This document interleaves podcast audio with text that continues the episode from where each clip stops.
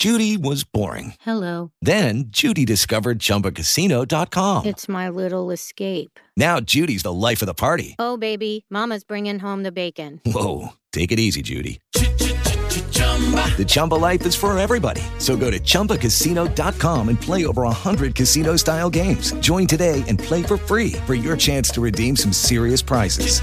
chumba ChumbaCasino.com. No purchase necessary. Void where prohibited by law. 18 plus terms and conditions apply. See website for details. oh God! Okay, we, we are now live. No more bad language, Michael. Um, It's all right. It's all right. thank you so much for joining us this evening for the True Crime Podcasters Roundtable. We're going to be here for an hour, loads of true crime chats, it's going to be loads and loads of fun. Thank you so much for joining us. Please post any questions at all in the chat. So I'm joined today, as always, by my co-host. Firstly, Paul, the true crime enthusiast host. Hi, Paul. Hi all, nice to be here with you. And secondly, it's the birthday boy himself from Murder Mile. It's Mike. Hello. Hello. Hello. Thank you. How's your birthday been, so Mike? Creepy, good mate, honestly. It has been amazing. That's all I'm going to say. It's been amazing. It's been amazing. Great stuff. I mean, I mean, your sixties is a great decade, Mike. So you just keep enjoying yourself. Dare you? Although I feel 60. Yeah, that's about right. But but going down a bit, a, a few decades from you, Mike, I'm delighted that we're joined today from by Stuart from British Murders. Welcome, Stuart. Hello, thanks for having me. So you're pointing in the completely wrong direction for me. Mike. Yeah, you're Oh, is it? Oh, shit. You're pointing at the chat. Oh, um, no. I was trying to be good. Oh, okay. You're that way. Right. That's it. Yeah. And then finally, unfortunately, Mark couldn't make it. So tonight we've got Bethan from Seeing Red. Hi, Bethan. Hello. So to kick off the show tonight, Bethan first of all, and then Stuart, they brought a topic that we don't know about, and we're going to take a few minutes to talk about it. So Bethan, over to you. Thank you. So, I wanted to ask the group about how you juggle your normal lives with your shows. So, when you feel like you need a break, do you specifically plan these in and then you just have to work around the show? Or do you take your breaks when you need to? Because these are free shows, but people join in week after week. I quite often see on social media people saying, Oh, where were you this week? Or why is the episode late? And whilst they obviously they are free shows, people do expect them and they do come to expect that, especially when you have a, a real routine of producing the shows and releasing those episodes. So yeah, I just kind of wanted to know how do you juggle that and how do you ensure that it doesn't take over everything? Well, that's a really good question, Stuart. You've got a young a young child as well. What, what's your experience? Uh, well, luckily enough, I managed to reduce my hours at work last August. So now I've got two days of the week dedicated to do the pod. Yay, yippee. Before that, it was evening recordings, weekend recordings, every minute of the day, writing, researching, neglecting family time. So my solution is to cut down your hours. Obviously, if it's doable. In all seriousness, it's you have to be careful doing in every waking hour of every waking day. Like I don't like the idea of missing a week for that reason, Bethan, is that people expect it. It's at that point now when your show gets to a certain level and you've got an audience of a certain level, you missing a week could be disastrous is an overstatement, but it could be it could negatively impact it, I suppose. But you don't want to take away why you're doing the pod, the enjoyment of doing the pod, to think, shit, I'm just going to whip any old shite out this week just to make sure I got an episode because that's that's not benefiting anyone, I don't think. Mm. That's a mm. good point. What about you, Paul? How do you find it? Well, I can pretty much echo what Stuart says there. Apart from the reducing hours, like I, I wish I could, but I just can't Very do it. lucky. Very lucky. I think when you when you do shows like we do, and they've got to be factually spot on, and it takes the research is just out of this world, isn't it? And I think mm. I'm being great danger of burning myself out with it. So, as Bethan said before, I think I think it's important to take breaks when you feel that you need them. And, in your listeners, when you get to a certain stage, your listeners are very understanding, absolutely wonderful, and they they do appreciate that so much goes into doing shows like this that you, you can't just churn it out like some sort of sausage maker. You know, you try to be a you, you, you try to be popular. Do you know what I mean? No, you can't just. It's the binge culture that we have today. They want 600 episodes to listen to one after another, and you just you can't do that in a week. So you've got to be patient, and they've got to understand that you do have a life as well. Yeah, so so I I take breaks whenever I need to. Yeah, definitely. A life? What's that? What about you, Mike? You always for go about, for about so seven much. decades, Mike. I, do you know what? Because I'm, I've never missed a day in six and a half years at all. I've never, never been late by a second, and I think because I'm intensely paranoid. Hmm, Did you notice that I'm paranoid? Um, I, I factor in episodes in advance, so be, like things have happened during the podcast when I've been putting out the podcast. That uh, you know what, mum dying and things like that.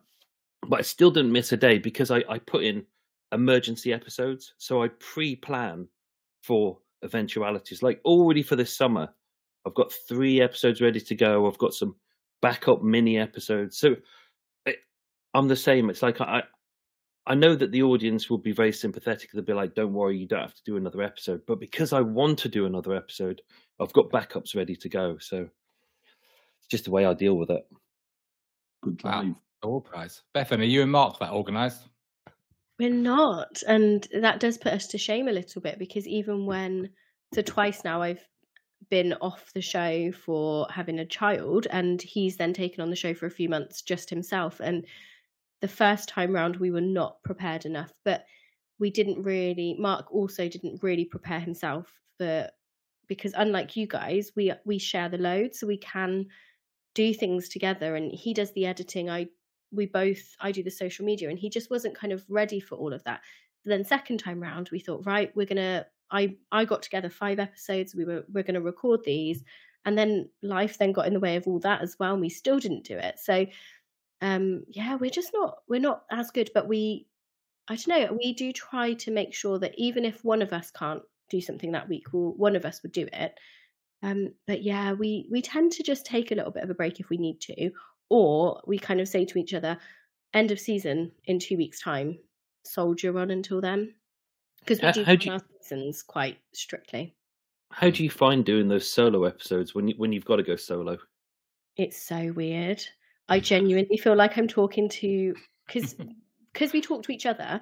I find myself having conversations with the audience as if they're going to even answer me, and it's very very weird. Sorry, my cat is really really excited to knock my wine over my computer. Um, yeah, I I find it really weird. I end up talking, and you know, like when you leave a voicemail and you just babble. That's me on a solo show, just nattering on. It's awful. People don't like them. But it's, it Right, feels so- nice, doesn't it? It feels nice to just do the natter.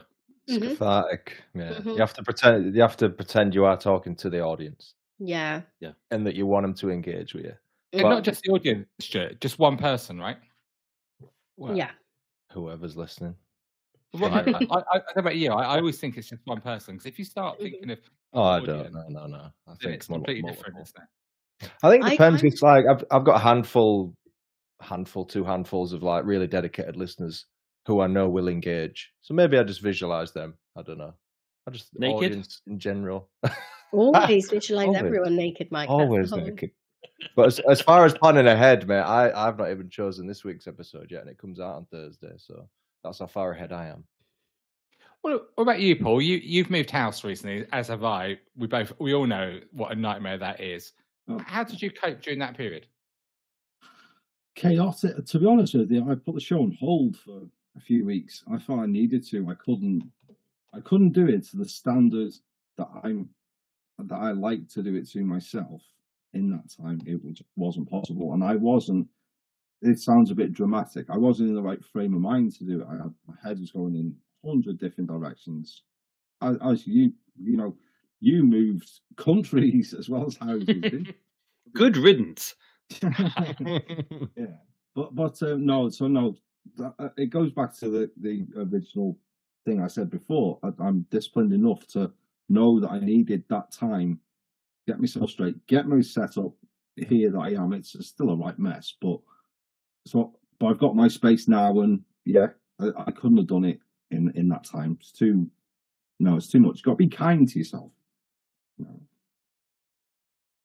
What about you, Adam? Uh, so, I, since I started my podcast, so I'm not asked for a sympathy vote here. My mum has died, my sister has died, my dog has died, um, and I actually find podcasting. I said this in my interview with you, Stuart, when we discussed it a, few weeks ago, just for Christmas. Um, I, I, find it's a really good anchor in my life. Um, I really enjoy it, and it gives you that certainty. Because sometimes, just like in life, I'm sure everyone here listening is the same sometimes things are going on around you and it gets chaotic and you start almost doubting what's going on, what's important to you. And I find it a really positive thing. I it, it then becomes even more important to me. Does that mm. resonate? Do you know, it's yeah. weird. I, have had a day off today. I, I don't normally have a day off, and I think it's because I love what I do and I love being busy, and I can't cope with.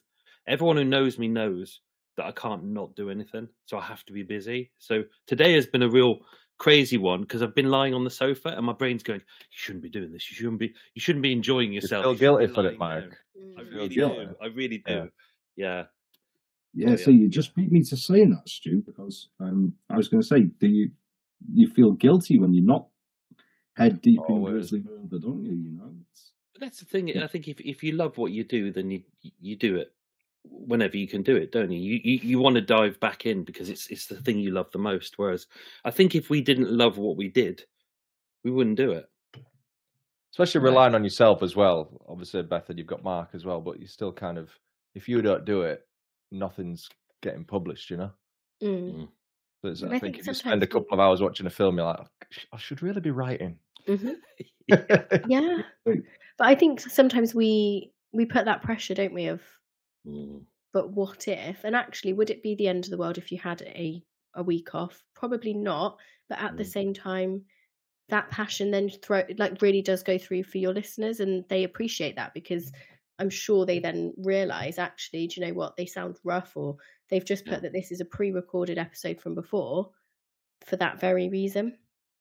It's interesting. I I only used to do my breaks in January when I'm researching. But what I've realized now is that the audience needs a break as well. Like yeah. if they've got you, is that just from you, Mike, or just generally? I think so. I think so. I, I, I, think I think it's nice for them to take a break away, and then they, when you come back, they they're like, oh yeah, I remember why I like that show, mm-hmm. or in my case, hate. Yeah. You don't want to be. You don't want to be a soap opera. Soap Paul, carry on. You don't want to be a soap opera, do you? Yeah. Mm, no. Exactly because I, I see it. I'm sure you're doing social media. I see a podcast say, "Sorry, guys, um, terrible life events have happened. Won't be here for a week." It's, uh, it's it's, difficult, but no, I think I think we're all roughly on the same page, aren't we? Bethan, does that answer your question? It does. Thank you. I'll be good. off. Bye. Bye. Enjoy your wine. Thank you. Let, us go on to Stuart. Stuart, what have you got for us? I'm pretty annoyed that Beffa went first because it's pretty much the same same question reworded. We had that last week. That was unfunny. It's kind of it's kind of different. Same question. all right then. All right. It's Just a, a, final point to yours. Yours flows really nicely from from mine. To be fair, yours is gonna like yours is gonna be better. Yours is gonna be better. You're like, I'd like to ask the audience if it will. Let's come on. I just what? wrote notes to remember. just one final point, though. I would be concerned if I missed a week that that had turned into two, that had turned into a month. Oh, this week off's been great. I'll just wait another week, and then I'd worry mm. not to get back into it. My question is uh, more around contingency plans, but not for life events. It's for a situation Paul and I had recently where I said I was covering a case, and he'd also planned to do same case round about the same week, I think, won it, Paul, a few months back. Well, yeah, well, so, I, yeah, yeah. So, so, so, luckily, he's he's more planned than me. He had a few Eddie let me do it. I would have done it anyway, of course. But my question really is: Do you ever check to see who's done a case similar recently, or do you just go out there and risk it for a biscuit? Well, shall I?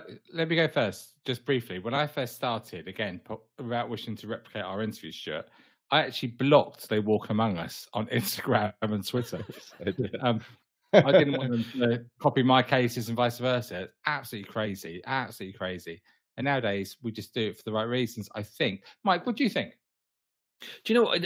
This is weird. Uh, me and Adam both released almost the same episode on the same week as well, and Paul released an episode uh, a week before I did it, and I'd already written and edited it, and I had to save it for three years to leave a bit of a gap. So you, you know what it does. How head was. but- Three years. yeah, I was sitting on it for so long, but I think I think I, yeah, I think I think the thing is, even if all five of us, I had to count then because I'm old.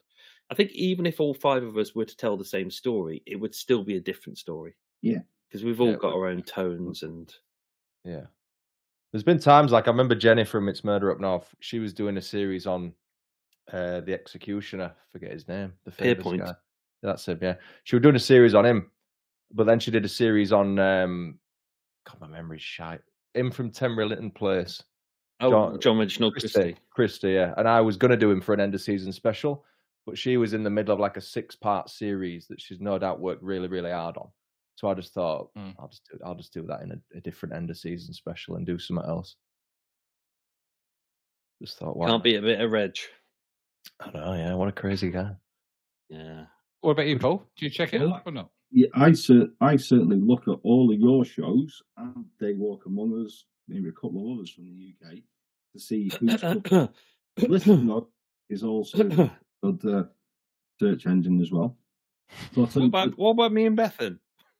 Uh, that's why that, that's why I said in class all you guys. I always look at what you've done that week, and um, yeah, yeah, it, and it's it's worked. It's it's been pretty good in the say in the years we've all been doing this, and most of us have been doing it for five years plus now, haven't we? I don't know how long you've been doing it, Stuart. Have you?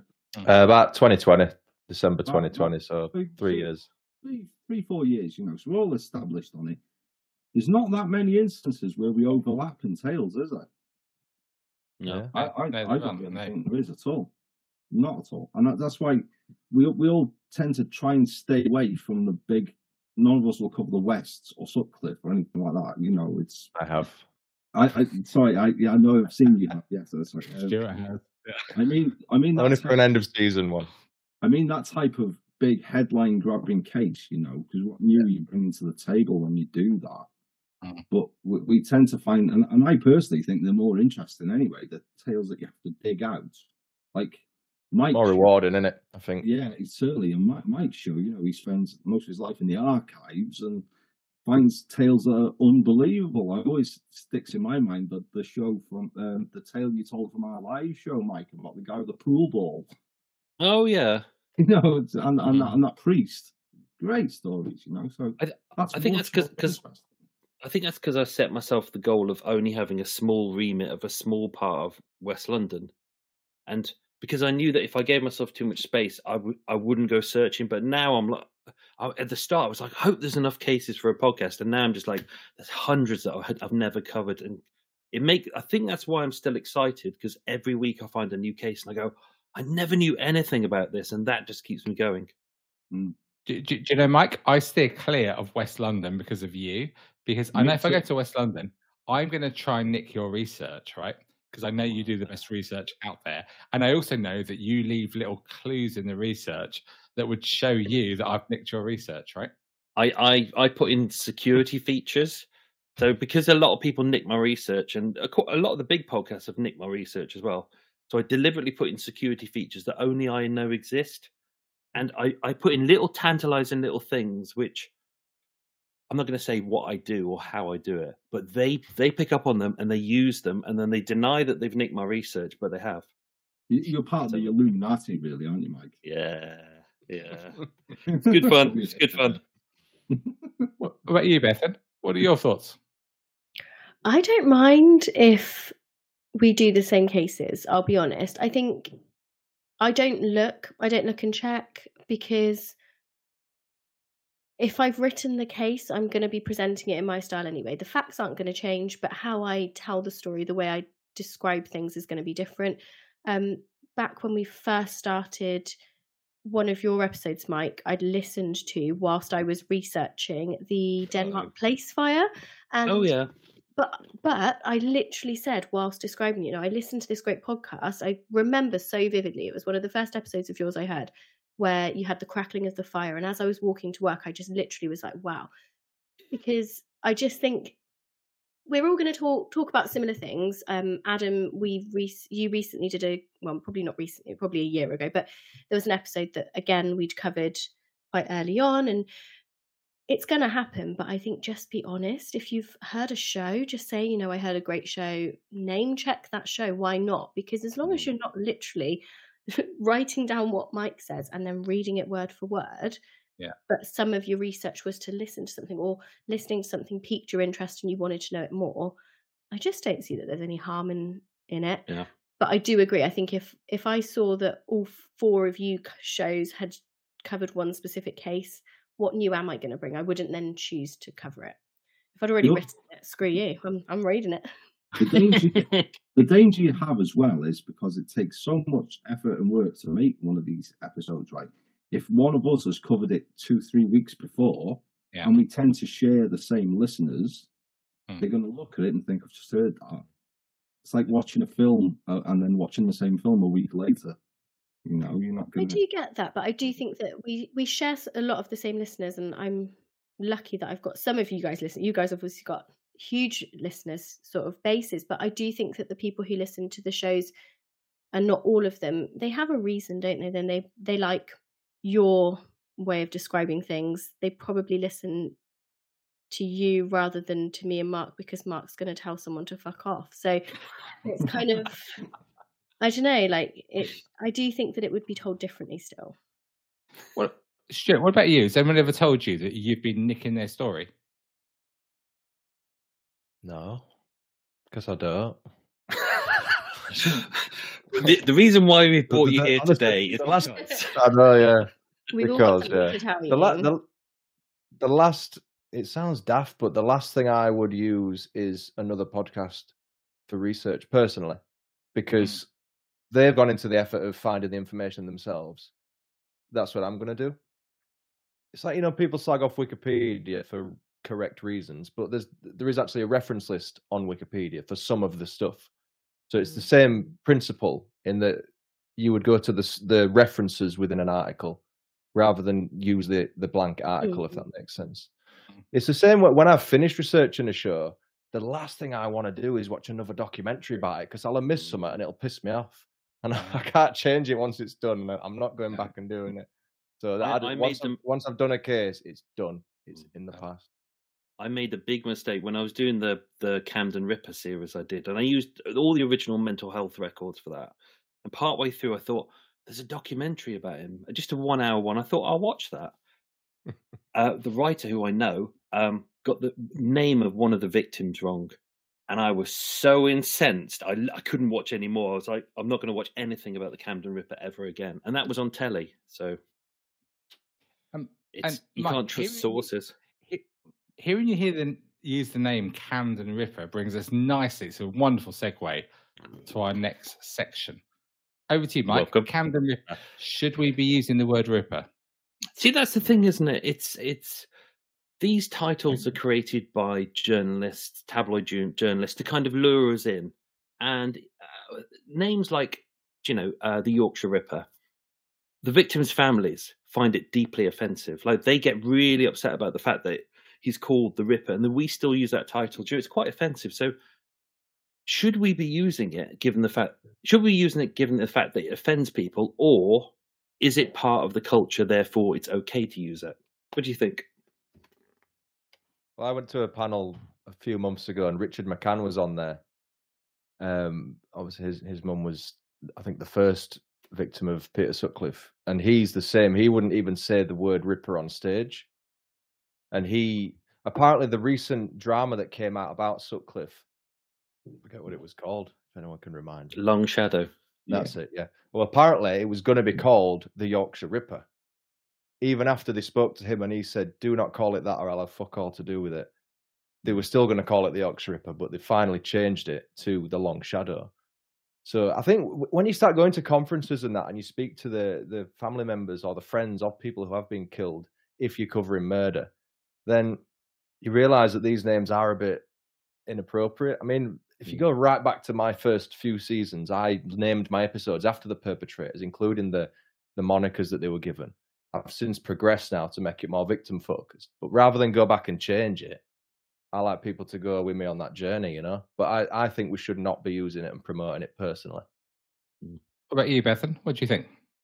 Yeah, I think that there's not many instances where someone mm-hmm. being offended by something should make any difference to your life because people can be offended and that's absolutely mm-hmm. valid. However, in this instance, I think that is a totally valid thing to then stop using and stop, you know, bringing to the table because of all the people who are going to be offended by something, I'm I'm willing to change how I speak about something when it's the victims of a crime, and I think that that is absolutely fair thing to stop doing. However, it's very difficult when you're in the business of sharing stories where that's what the media called that person. That's how the media described them. What can you do? You can't not use that. You can't not use the quotes and you can't it's just that I hope that as society kind of develops and and gets nicer and better if it ever will but hopefully our media will start to to stop glorifying people. Because i'm sure that's not what they wanted to do. I'm sure they didn't mean to glorify things but that's what it's done. And it was all to sell papers before whereas i suppose we don't have that as much. You're going to get your news sources wherever. You you don't have to go and purchase that one specific paper. Um it would just be yeah it would be nice if society could kind of follow that trend of let's focus on those victims and their stories. That's a really good point. Paul you've covered some horrible stories with some real monikers. How, how, how'd you handle this? Well I, I, mean where i record now i'm looking at a framed um a, a, framed information sheet. When when sutcliffe was at large one went to every home in the north of england and I've got an original one in a frame, and it's blazoned "Help us catch the Ripper," and that's from the 70s, obviously. That's the and it's terribly worded. It, it actually says in one part, his original targets were prostitutes, but innocent girls have died also. Totally awful way of describing something that they never would do now. But the Ripper it, it sells papers because it's a catchy it's a catchy name but then because it's a catchy name can it also help police detect someone like that because it's that much more in the public conscious do you know what i mean and maybe it encourages people to be more fearful and therefore in you know at that point they were trying to make sure that women didn't walk on the streets on their own and that sort of thing maybe using a name like the ripper that's scary. That's going to get people to listen. Mm. Yeah, it's it's also fact, factually inaccurate though. Mm-hmm. When you think about it, like with the Yorkshire Ripper, he should really be the Yorkshire Bludgeoner. Mm-hmm. Camden Ripper, he really used it for mutilation. I think so, uh, one of the people on, on the chat here was talking about the Ipswich Ripper, and actually yeah, he was a strangler. So it's it's a sensationalist moniker, but it doesn't hark back to the truth and that's there not... was the guy in prison as well that they called a uh, the cannibal, right? But he, he never ate anyone. I can't remember. Is the only oh yeah, Robert. Who, yeah, became a serial killer in prison. The, the only person, Robert. Robert Maudsley. Maudsley, that's him. Yeah, yeah, that's him. Yeah. He did pull someone's eye out with a fork. I feel like so it became. Did he yeah, the, the way I think it was it was prison rumors. I think rumors from the inmates yeah. saying, "Oh, I've seen him eating it," you know, and all this. And yeah, it's more arms and legs being added onto that story. oh yeah. Mm. Is there not a, a, worry as well? So let's say, for example, they call someone the the wherever strangler. Is there not a concern then that the, the killer could see that and change their mo? Yeah. Mm. Quite dangerous if you think about it that way. Mm. I, I, I suppose my concern is, and we've all had this.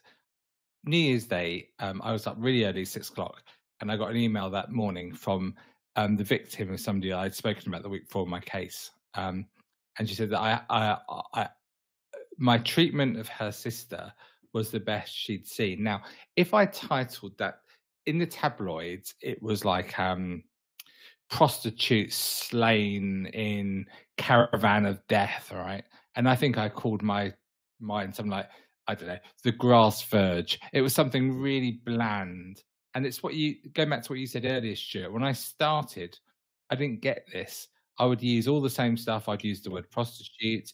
I'd be, I'd, I'd be. Looking back, it's so embarrassing how insensitive I was. And I think our job as podcasters, we've of course we've got to tell the story, but we can take out the tabloid crap, can't we? Hmm. Yeah. Yeah.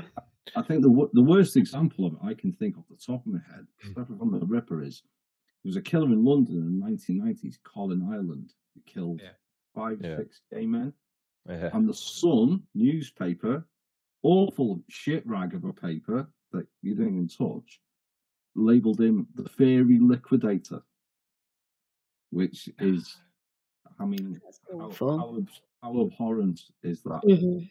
You know, just Jesus. that's the Yeah. Sun, though, isn't it? Wow, that is just so shocking. I mean, this the Sun, even on my Facebook group, by the way, we're talking about banning any links to Sun headlines. Mm. I mean, it's just it's just so bad, isn't it? It's just outrageous. Dreadful. I think Would it- you, ever, it's- would you ever it's- be tempted to go back? Sorry, Mike. Would you ever be tempted to go back and change that, Adam? Or are you quite happy for just seeing a comment about the from Karen about evolution of the style? Because I think leaving all your, not you personally, but our flaws and our naivete from the start, I think leaving that in gives a better audience journey. Personally, agree, agree entirely. yeah. And I I do see people re, what do they call it re, uh, remastering it, whatever they call it. yeah, re-recording it and all that. I couldn't be It's, bothered. it's it's gone, isn't it? It's how we were then. It's it's what we've learned from it. If we were still, if one of us was still doing the same things now, then it's a very serious matter, isn't it? But Use it as a yardstick, isn't it? Al- al- Also, if you if you were to go back and start redoing that, like I re-recorded some of my early ones, and then I thought I could really do with redoing the next two hundred because it's like you, you you can't help but see mistakes, can you? Or or things that you just go, God, that's shit. I did but you mentioned what recently. Um, night. What was that? Sorry. I said you got a life. Yeah, well, yeah, j- barely. Oh, well, Sorry, not that Bethan. either, of course. But yeah, anyway. So Bethan carry Go on. on. no, that's okay. I was going to say we. I recently did do that. Um, purely because I'd covered an episode. I think it was maybe my fifth or sixth episode. So it was really early days, and I genuinely didn't even didn't even cross my mind that you can't trust the media. So I took all my information from the news reports from the time, did the episode, and ever since then it has been that one case that everyone has kept saying to me that is not true, that is not true, it's a miscarriage of justice, blah blah blah. So I went back and I revisited it, but I have left we have left that episode up. I'm not going to shy away from that, but what I would hope that somebody would do is that they would, if they're searching for that case specifically, they're going to see that there's two. We've revisited it five years later. And I've been really honest in the rewriting of it.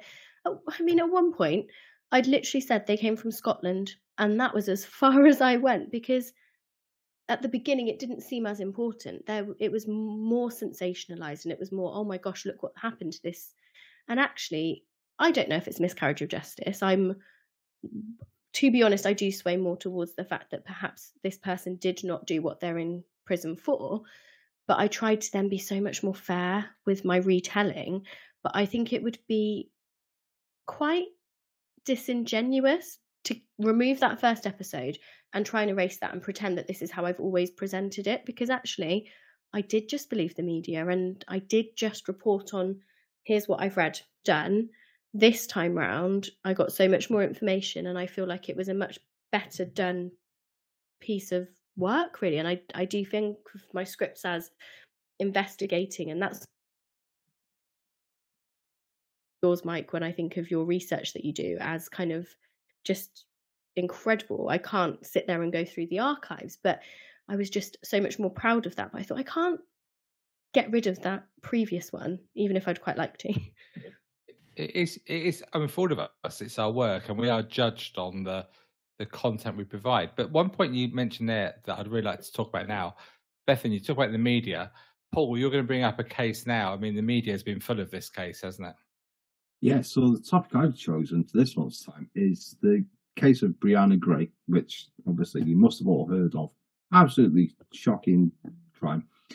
Specifically, though, I personally was impressed that the killers have been named. because I believe that there should be uh, there should be none of this hiding away child X or girl Y or anything like that. And I wanted to put out there what you guys think about the naming of um, perpetrators under eight, the age of eighteen. I'll go first if you don't mind. Yeah. Yeah. So I recently had uh, Dr. Sohom Das on my show, who's a forensic psychiatrist, and we kind of covered this topic. He is of the opinion that anyone above the age of fourteen, I don't know if this is a legal thing, I forget, but if you're above fourteen, you're classed as you know what you're doing when it comes to violence and crime and murder and stuff. So therefore, those kids they were fifteen, right? I think with Brianna Ghey, I think. Mm-hmm. Yeah. Yeah, So it fits it. It's a difficult one when it's under that age. I'm not using that as a benchmark. I'm just saying that's what he said. But I, I agree with naming him. If you've done something as abhorrent as that, I think you're kind of fair game to be named. I, I, I don't know the case. So so why did the judge make the decision to name them?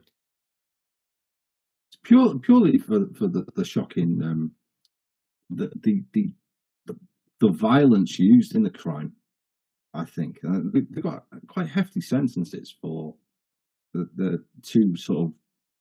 I don't I don't want to say children because these people have become monsters, but for two children, um, I was fair play to the judge for lifting all reporting restrictions, naming them both, and people might say, well, it brings flack on their family and they might be targeted.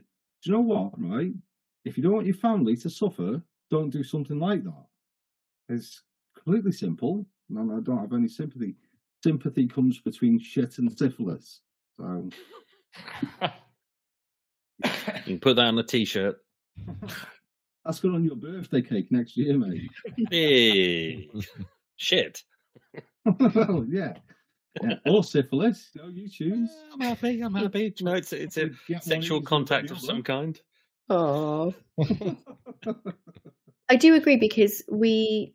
I'm glad in Brianna Ghey's case that this was definitely they were named. We, me and Mark have just recorded an episode where two two of the kind of people involved were not named.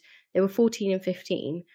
Unlike Brianna's killers, these people were practically groomed and and definitely influenced by someone else and i feel like in brianna's case these these evil people were it doesn't matter how old they were what they chose to do they knew they were choosing to do something that was so wrong i always find it really fascinating though when you hear what the judge's reasoning is for that. This was so premeditated um and they just had no remorse. They they clearly didn't give a shit. They clearly wanted to do this. And um correct me if i'm wrong but i'm sure there was an, a few different people. If it hadn't have been brianna it would have been someone else.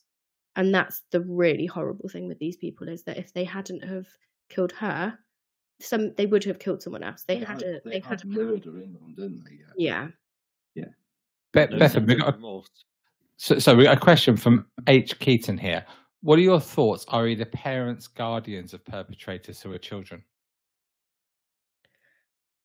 It's a really tricky one because as a parent, you you never want to think ever that your child could do something that bad. And I just I don't know, I have a lot of judgment for the parents when pe- when people turn out like this when children especially when they're still children because if it's an adult child and they've been away from the home you can kind of see that other influences perhaps are at play but when they're still chil- children, I do have a lot of judgment for the parents, and I feel like, what, what, what were you doing? Why did you not notice that there was something? Surely you would notice something about your child is evil, but who knows? It, I feel like with the Brianna Ghey case, though, there is a lot about one of the perpetrators' family and and whether or not the rumors it's social media there's rumors everywhere but about one of their fathers and it's really tricky because actually perhaps they haven't come from good families Wasn't there something Right. in America recently? Sorry, but That's right, where carry the parents have been. I think there was a, a school shooter in America recently, and the parents got sent down. they've they've, they've been um, char leave with Oh, Chad, Bale. yeah. failing to stop him doing it. Because didn't he, Good. he? He I wanted to. kind of I think think that's great. he wanted to miss school or something, or and they cancelled and they, they forced him to go to school that day or something like that. And and they've been held to account by Ola. But they whatever. didn't force him to go to school with a fucking assault rifle, did they? That's true. Mm. But then, if you know that your child has some sort of issue against school, and you know that they, you you know, you know your children, don't you? Do, do you though, Beth? And That's the question. Well, Yeah, then Do you that is it, really? isn't it? That is it. Mike, what are your thoughts? It's a hard one, isn't it? It's um, do you know if if you think about it, a child is the product of their parents, and basically everything that goes into their brains, especially so early in life, like you, your personality is developed up until the age of seven. If you think about it, you spend most of your time with your parents. So you could say, you know, good parents create good children, and bad parents create bad children, but there's always going to be that overlap, isn't there? There's always going to be something where you, you you could be a good parent, but you could be too good. Like as we see with a lot of serial killers, you know, sometimes they have good parents, but the parent can be too too affectionate or not Mhm. affectionate enough, or sometimes there's an accident, and yeah, or, or sometimes there's something at school, a little bit of trauma that that develops into something that's unresolved. So I don't know. It's it's it's hard to pin down exactly what it is here, but clearly with this case, there was no remorse in any of those kids at all. So I guess the judge did the right thing. Um, what what about the naming them? What do you think of that? It's the point we had um, on the chat. Is it when people want to do this for the publicity? Stuart, what do you think? They want to they want to kill for publicity. They they're nothing, and yet they want to be somebody, and so murder is a way to achieve that. I don't know. I honestly don't know. Is do you think that's why these these kids do it? Do you think that's is it for fame? Is it on the back of a dare? Had, had, do they, have they have mental health- problems? Do they are they being neglected? You know, kids sometimes act out because they get no good reinforcement. The only way to get attention is through bad reinforcement. Murder being the epitome of ultra bad, of course. It's got And- a and the- very. There's got to be more to it than just wanting to be famous or infamous. And and uh, simple things like not being taught right from wrong, which you know, no as a kid, perhaps. You know. To- totally like as a kid, you know, my granddad always taught us about uh, please and thank you. So look, simple things like when I get off a bus, I always say thank you, driver. And quite a few of Mhm. my mates are like going, "Why are you saying thank you, driver? He's being paid to do a job." And it's like, no, I was raised properly to say thank you to everyone. So Ragdoll. I think, yeah, thank you, Paul. That's good. It is interesting though, because um, having young children, something I learned with parenting is that children, toddlers' brains light up for any attention they get, whether that's good or bad. It doesn't matter. So you could tell a toddler off and be really cross with them, and all they know is that they got a reaction for whatever they Mm. did. So one of the the parenting things is praise all the good and react to all the good, and then try and move away from the bad and and try obviously you still have to some things are no that's hard. Easier said than done. It's- That and it is, yeah. and sometimes you have to just stop but but it's kind of that thing have their brains just not developed from mm. from this toddler thing of i'm getting some sort of validation i am a person and i'm get do they just not have friends who tell them nice th- i just it's too much but i do think it's right to name them because they're not going to get anything good out of that they're going to get infamy but it's nothing good they're not going to they might get some creepy prison marriage but that's always weird it's not a nice one Do, do- do you know, Beth, it's funny you say that. So, two things for me. Firstly, as a parent, um, yeah, you can do all the right things, but you can't control your children. In the end, they do what the hell Yeah. they want. yeah Yeah, you can be the best parent in the world. you can try best parent in the world. And it, it's true. It's really, really sad. And the second thing I can't remember, so I'm going to go back to you, Paul, and mm-hmm. ask you something because I can't remember what I was going to say. Okay, so, so, so it goes back to so the, these youths. the- the- It strikes me as well. Are they influenced by the massive popularity of things now, like Dahmer on Netflix or that documentary series "Don't Fuck with Cats"? They think, wow, everybody on the earth on my level is talking about this, I won't be that person that they're talking about. And they, they, they purely do do it for fame, like that. Mhm.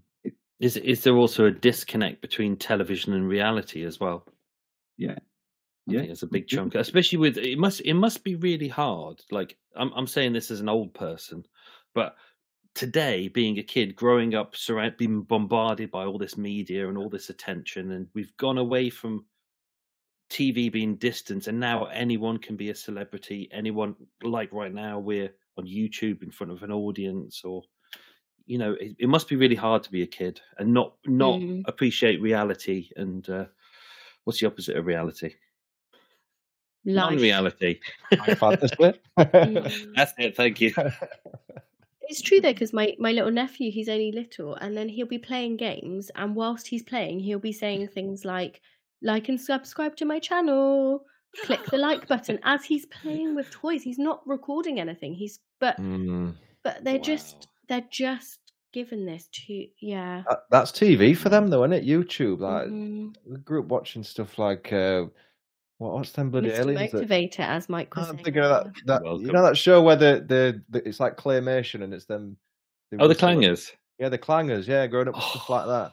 Mm. And Mr. Motivator on the morning. You only had well, you probably had one channel when you were growing up, Mike, but I had like four and then five.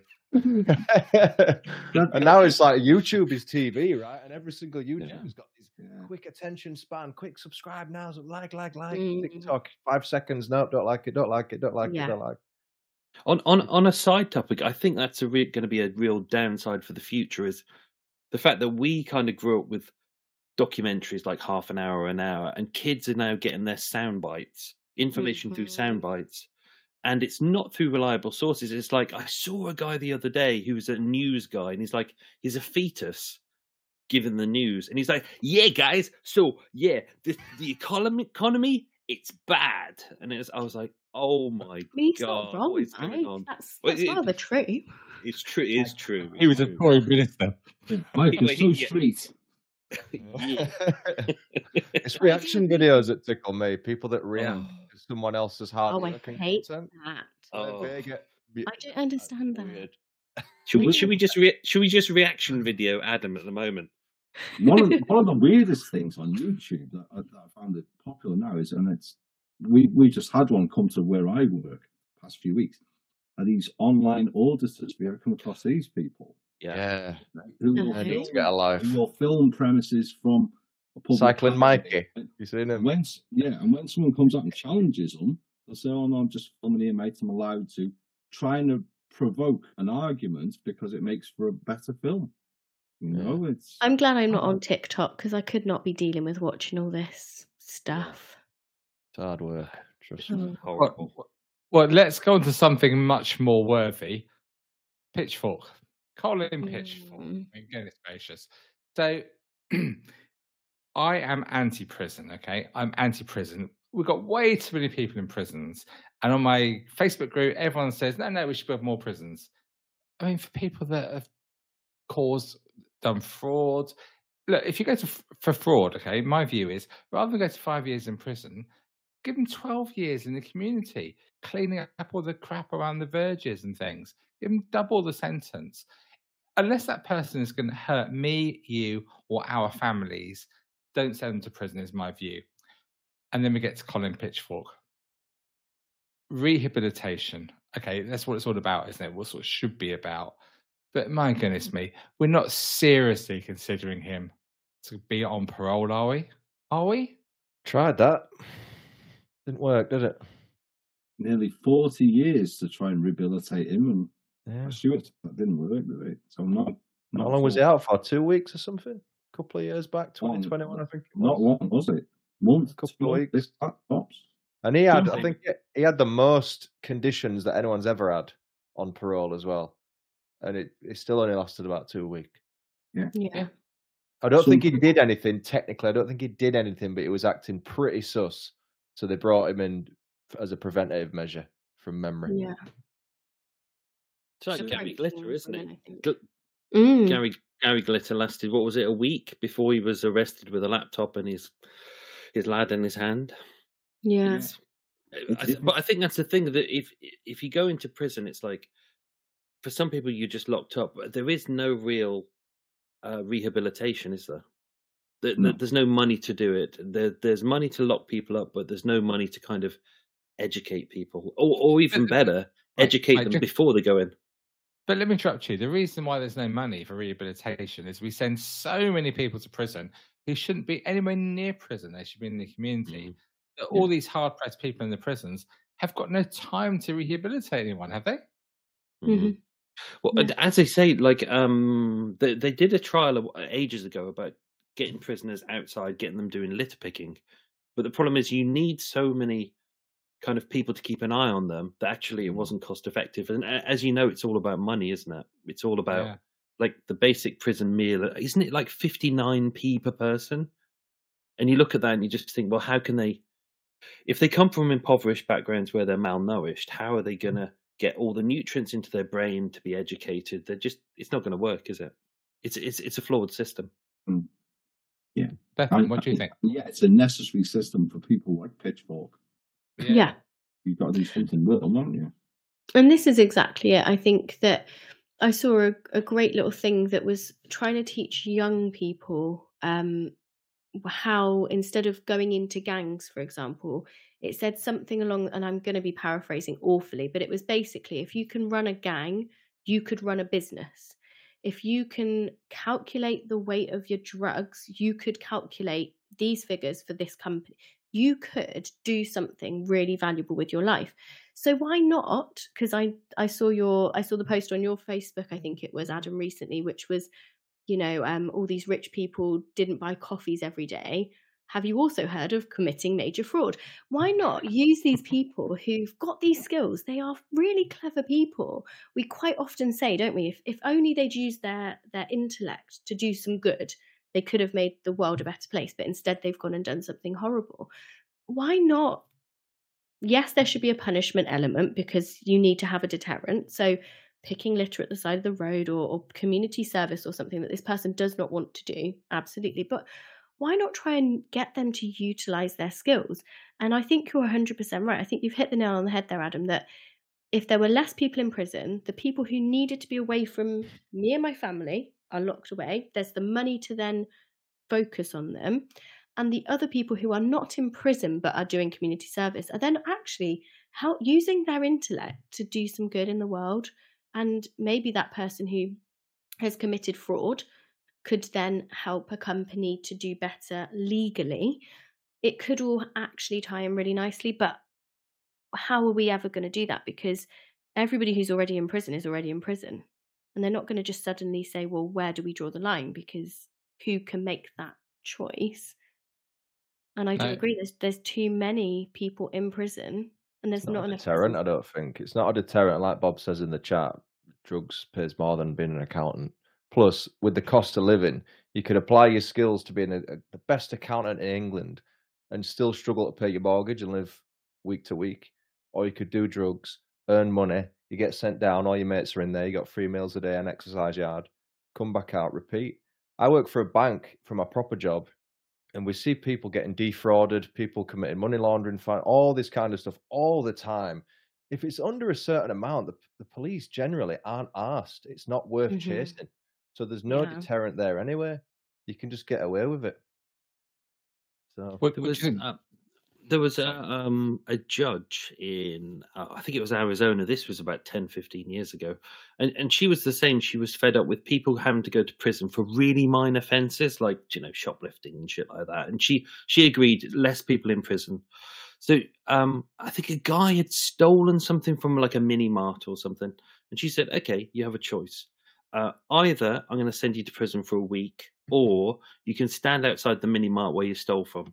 With a sign on saying I stole from this mini mart. And the guy was like, Yeah, I'll stand outside the mini mart. What a piece of piss. I'll just have a have a great time. And he said, just from the reactions of people looking at him, people who knew him, seeing the sign, he said he felt so ashamed he would rather go to prison. But it did stop him from well, as far as the report went, it stopped him from stealing for the next couple of weeks. I don't know after uh, after that because they didn't report it. But you know, there's something in shame as opposed to being sent to prison.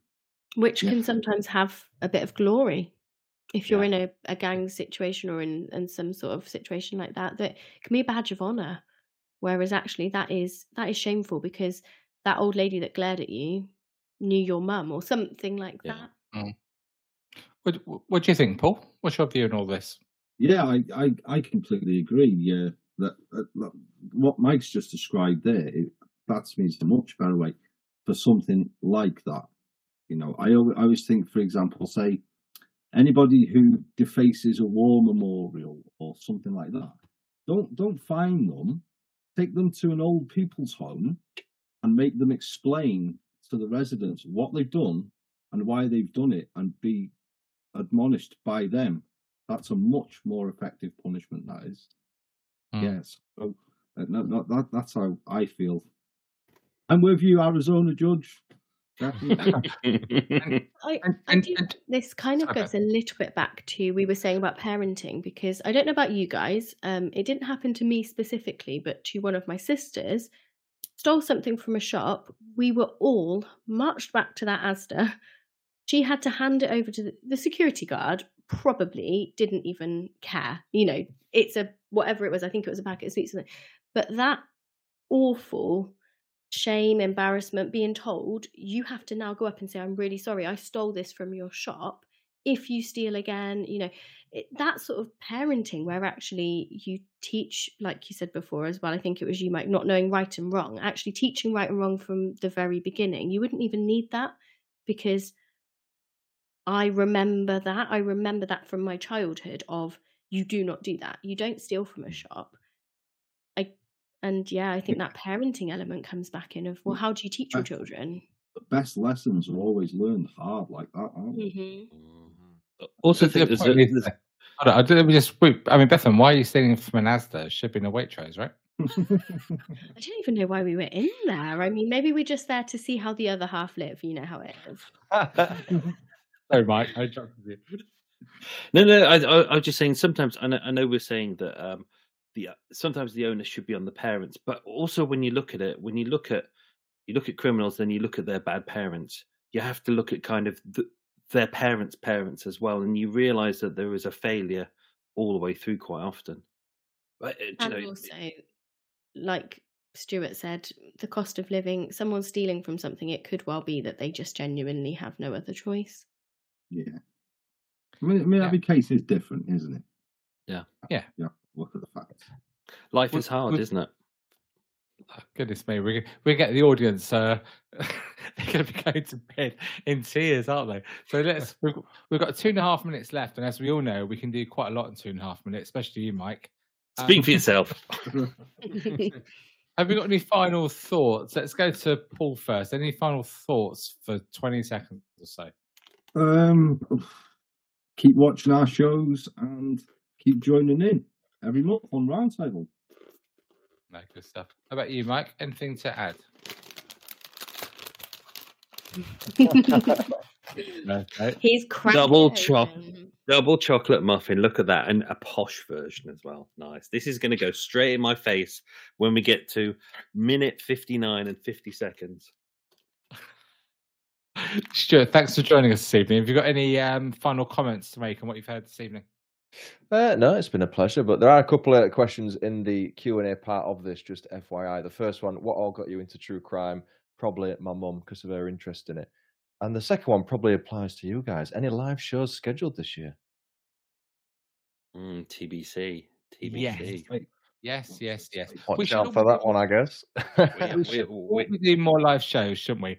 And not letting other organisations take a percentage of the money from our live appearances and our work.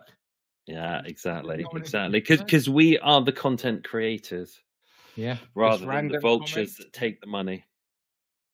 Vultures, Mike. That's we- surely too. No, it's not too harsh, is it? No. We Um, may even have an awards ceremony of our own. Oh yeah.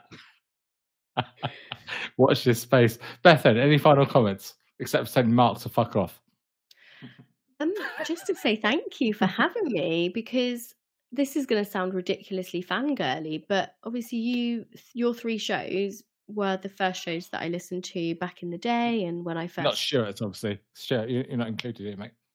Might as well not be here. I mean, you did already tell us you We have, started in and, 2020. me and Bethan have a we have I'm a big past that. rivalry. We pretend that we're friends, Yeah. but we actually hate each We're best besties, but um, it's been really nice to be invited, and I'm glad that I was able to be here and and chat with you all, and Yeah, well- obviously Stuart as well. But you did specifically say you started in 2020. I couldn't go back in time. No, it's been Well, good. Oh, Yeah, what an excuse. The, me. the, the, the others didn't want you, but despite their concerns, I think you've been okay tonight. Okay. Thank you. Maybe I'll Oh, be you're allowed to do something once more. Okay. I only Thanks for saw joining us. once as well. I'm quite proud. We're off. We're gonna go. We're about to run out. See you next month. Right. Bye. Good night, guys. Bye. Are we still on?